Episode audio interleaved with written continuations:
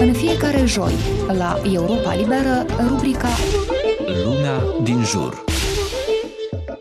Ahorros este cuvântul spaniol pentru economii și se află în aceste zile pe buzele multor spanioli, cuplat cu adjectivul energeticos.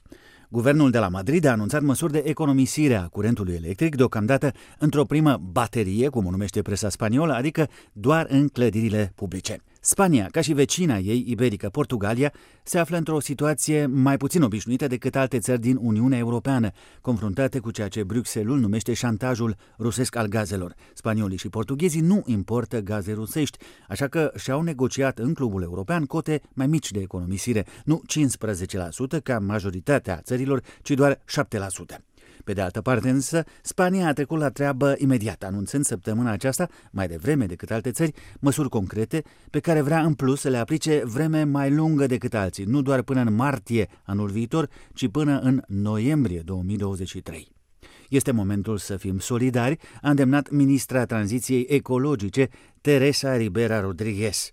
Măsurile au intrat în vigoare în Spania odată cu publicarea decretului regal. În baza lui, clădirile administrației publice, magazinele, hotelurile, spațiile culturale, infrastructura de transport ca gări, stații de autobuz, aeroporturi, vor trebui să limiteze răcirea aerului la cel mult 27 de grade, iar încălzirea la iarnă la 19 grade. În plus, porțile și ușile care le separă de exterior vor trebui să se închidă automat pentru a menține temperatura interioară. Va fi obligatorie stingerea luminilor în vitrină la ora 22 și vor trebui verificate suplimentar pentru eficiență instalațiile termice.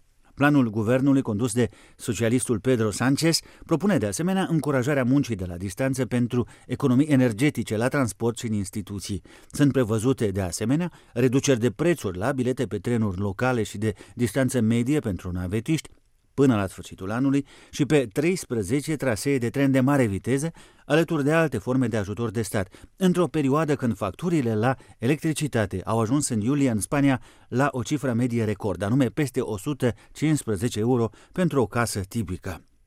Guvernul Spaniei n-a propus deocamdată măsuri obligatorii de economisire a energiei în spațiul privat, însă a emis o serie de recomandări, cum ar fi folosirea cu prioritate a luminii naturale, folosirea becurilor cu consum mic, a ventilatorului mai degrabă decât a aerului condiționat. Spaniolii sunt îndemnați să aerisească în case în primele ore ale dimineții, să fixeze aerul condiționat la 27 de grade și să-i curețe periodic filtru, să facă duș scurt în locul unei băi lungi în vană, să folosească scara mai degrabă decât ascensorul. Oamenii sunt rugați de asemenea să nu pună în frigider alimente calde, să se gândească ce vor din frigider înainte de a-l deschide, nu cu el deschis și apoi să-l închidă repede. Un obicei de mare succes din pandemie, anume cumpăratul pe internet, este descurajat acum, pentru că transportul duce firește la consumuri de energie. Mai bine cumpără la tine în cartier, recomandă guvernul spaniol. Potrivit unui reportaj Euronews Spania, restricțiile au fost în general bine primite. Unii au spus că acum vara este nefiresc de altfel ca aerul condiționat să coboare temperatura în asemenea hal, încât înăuntru să trebuiască să porți jachetă sau pulover. Dar unii, mai ales proprietari de restaurante și de baruri, s-au plâns mai ales de limita de 27 de grade la răcirea aerului. Acum, în vară, li se pare prea cald și se tem că vor pierde clienții.